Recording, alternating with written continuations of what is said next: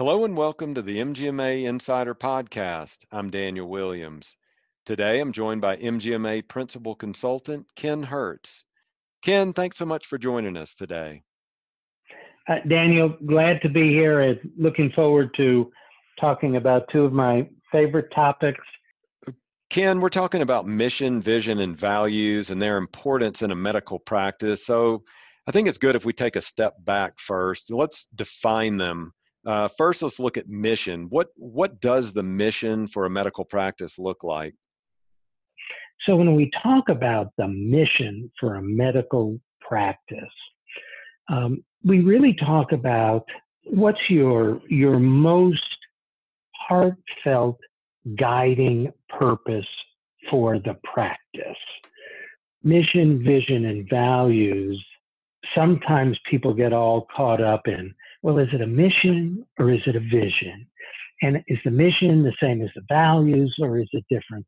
And I would say to you, don't get caught up in all of that. Whatever you want to call it, call it. But for purposes of our discussion, let's talk about mission as that kind of underlying guiding foundation that really um, sets the tone for the overall practice. So, if you're a primary care practice, uh, your mission may be to to care for and work with your community in developing a solid foundation to help them achieve a better level of health, a better way of living, etc. So it's a, a, a real foundational kind of thing.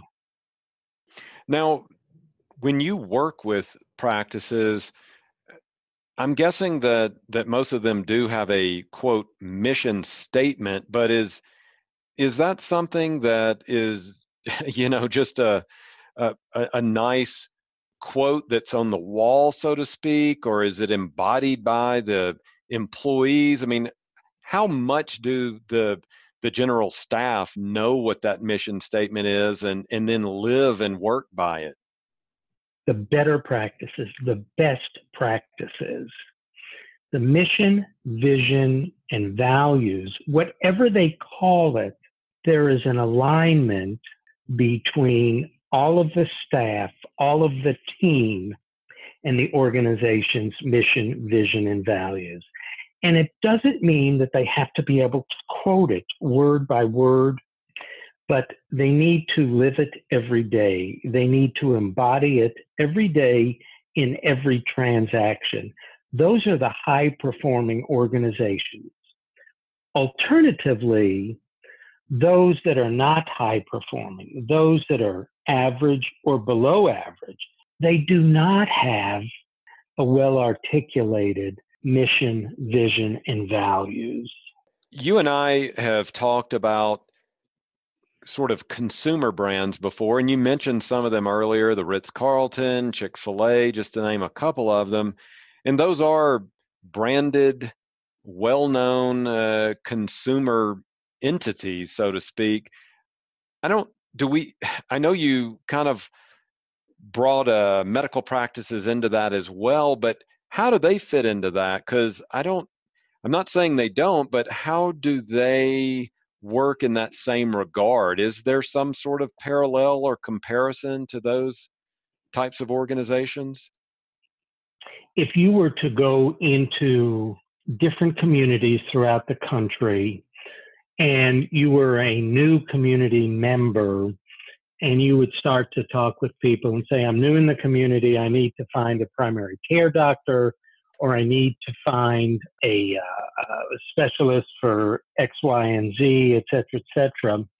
There are going to be practices or systems that have developed um, a certain level of what we would call brand equity. When you see a sign for Chick fil A, you know what it going to mean in terms of the quality of the food and the quality of the service. When I go to perhaps the Mayo Clinic, I know what kind of expectation to have because of the reputation. Although you will find that it varies from community to community. And then um, in certain communities, again, there may be a practice, uh, there may be a hospital system, and they're going to have some of that branding, Daniel. And when you go into that community and you ask people, based on the recognition that they have, based on the brand equity that they have, people will recommend them uh, to you. It's the same thing when you go to find a veterinarian. You do it based on reputation, recommendation. You may ask questions about how are they treated, how are you treated, all those kinds of things. I know that we talk about them all almost like they're one word mission, vision, and values, but let's dig into each one just a little bit more. Uh, let's talk about mission first. So, when you think about that, when you approach a medical practice, what does that mission look like? Mm, when I work with the practice, I'll oftentimes start with the staff. What's your mission? Oh, we provide good care for patients. Mm, okay, how does that set you apart from any other practice? Because that's what every practice wants to do. On the other hand, I'll speak with the founding physicians, and sometimes the founding physicians will talk about their mission. Well, they grew up in the community. They went off, they got their training, they came back. Why? Because they saw a need in the community for the kind of specialty or services that they offered, that they felt that the community needed a higher level of care. So their mission is this really heartfelt uh, purpose. What's our what's our key purpose? It's difficult for physicians to talk about mission, vision, and values, and physicians like to deal with uh, more factual kinds of things. It's kind of like mission, vision, and values. It's a little bit like wrapping your arms around Mercury. Um, so, so mission is that what's your underlying purpose?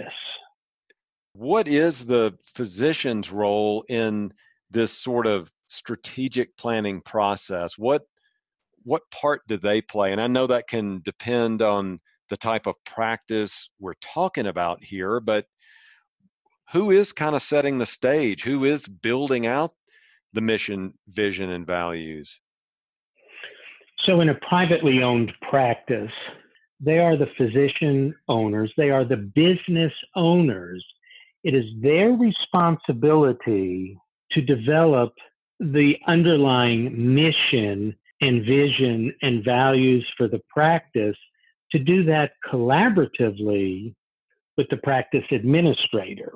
Ideally, the, the private practice is physician owned and governed and then managed by professional managers.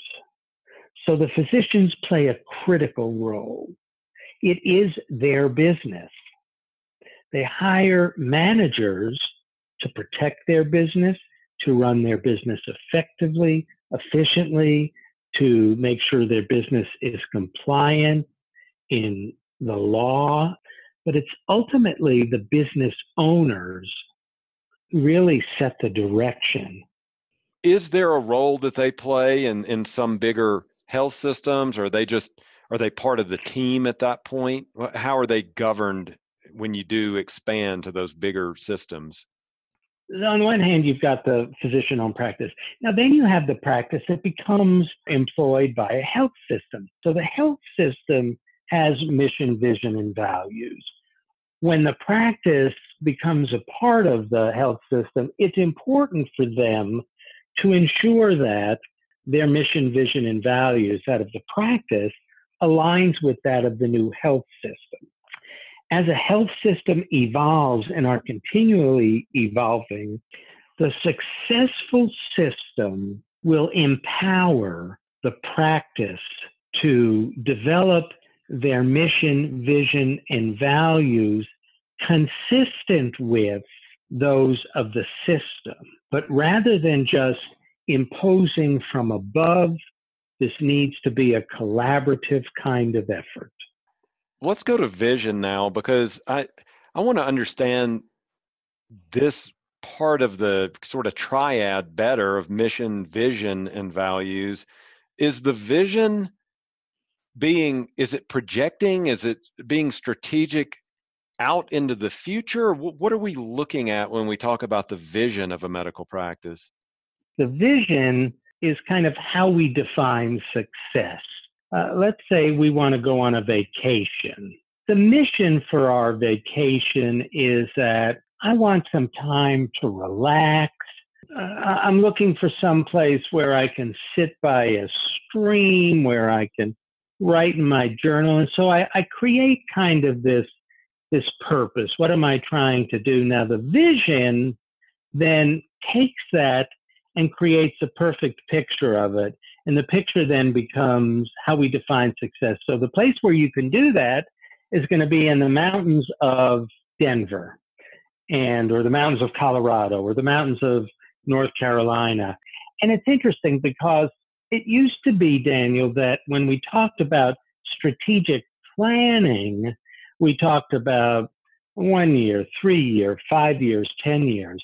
I'm not sure that we can do much to do a strategic plan for 10 years in healthcare today. And a vision is really not bounded by time. A vision is how we define success out in the future. What does success look like for us? Values is one that I keep pondering, trying to sort this one out because maybe I'm looking at it the wrong way, but I'm thinking about, well, there's the Hippocratic Oath, you know, we've got the value to, uh, you know, work in the, the patient's interest and beyond that. But what do we mean by values in a medical practice? I understand the customer service. Uh, we've used the example of Chick fil A and the Ritz Carlton and the kind of values or the sort of service they live by. But values in a medical practice? I'm I'm still trying to figure that one out. When we talk about values, I like to um, use the analogy of the iceberg. And so when you look at an iceberg, you see what's above the surface of the water, just the tip of the iceberg. Below the waterline is all of the foundation. So the mission is below the waterline. The values are below the water line.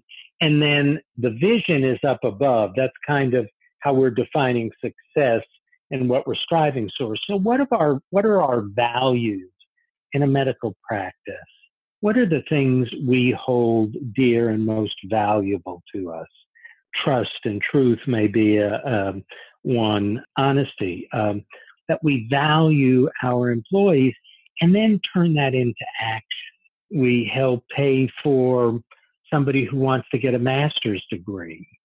Um, I mean, there are there are any number of things, but the values are those things that help create our culture.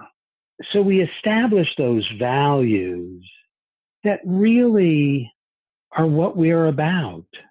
Right. Now, once you have that in place, what now? What's the next step? I don't suspect you just put it in cruise control. Are there ways to actually begin to measure uh, what you've what you've decided upon to see if it's working? What do you do then? Uh, first of all, there are clearly uh, benchmarks or analytical tools that you can use. Patient satisfaction surveys, um, employee satisfaction surveys, employee 360 degree surveys, where you have employees evaluate supervisors, managers, etc. You can do an analysis of the turnover rate. You can take and look at an analysis of patients leaving the practice, new patients coming into the practice. The other important thing then is that management must live this. So if we really are committed to employees, then let's really care for the employees. How do we recognize our employees? Uh, let's look for creative and innovative ways of doing that and do that on a regular basis. How do we provide education and training for our employees? Uh, there's so many different things, but if we've developed our mission, vision, and values, we have to commit to them and we have to be responsible for ensuring that we live them every day, not just expecting our team to live them, but that we have to live them as leaders. Uh, Ken, how does the mission, vision, and values fit into the overall strategic plan of a medical practice? As you know, I like to use analogies. So, when I was growing up, we'd plan a trip and we'd create the the mission for the trip, what was our purpose, and then the vision. And then my parents would call up the AAA, American Automobile Association, and they would get a AAA TripTik that would come in the mail with all sorts of maps and books in this wonderful little kind of flip book with a PVC binding at the top. And it was kind of like a stenographer's notebook. And there was this narrow blue line through each page that took us on the trip. That TripTik is the strategic plan. But you can't create the TripTik until you know where you're going. And so the mission, vision, and values is your visioning process. How you define success, what you're striving for, what you're aiming for. And then once you do that, then you develop a strategic plan. What are the goals and objectives to help you achieve your vision? What are the tactical steps that you need to do? And that's what the AAA TripTik was. It had that blue line. You could fold it, fold out each page, and it would tell you restaurants and hotels and uh, attractions all sorts of things, but you always knew with that blue line that, that you would get back to that. So if we have as the backdrop the mission, vision, and values, then the strategic plan allows us to develop the plan, the process to get there. And because we have that vision, every decision we make is predicated on or based on the vision. So we don't have to go, gosh, I wonder how this fits in here because we know exactly how it fits in here because we know what our vision is. We have this little blue line, which is our strategic plan. We can waver if we want, but then we can get right back to it. They're interconnected, but they are two different processes. If you start a strategic plan without having a mission or vision or values, ideally, I think it doesn't have as much clarity and usefulness as it could. Well, Ken, thanks so much for sharing those insights with us today.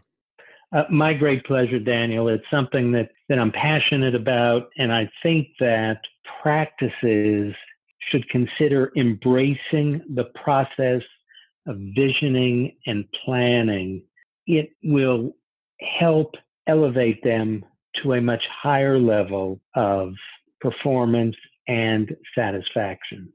Thanks again to Ken Hertz. If you're interested in learning more about strategic planning in a medical practice, go to mgma.com slash events. Thanks again for being an MGMA Insider. I'm Daniel Williams.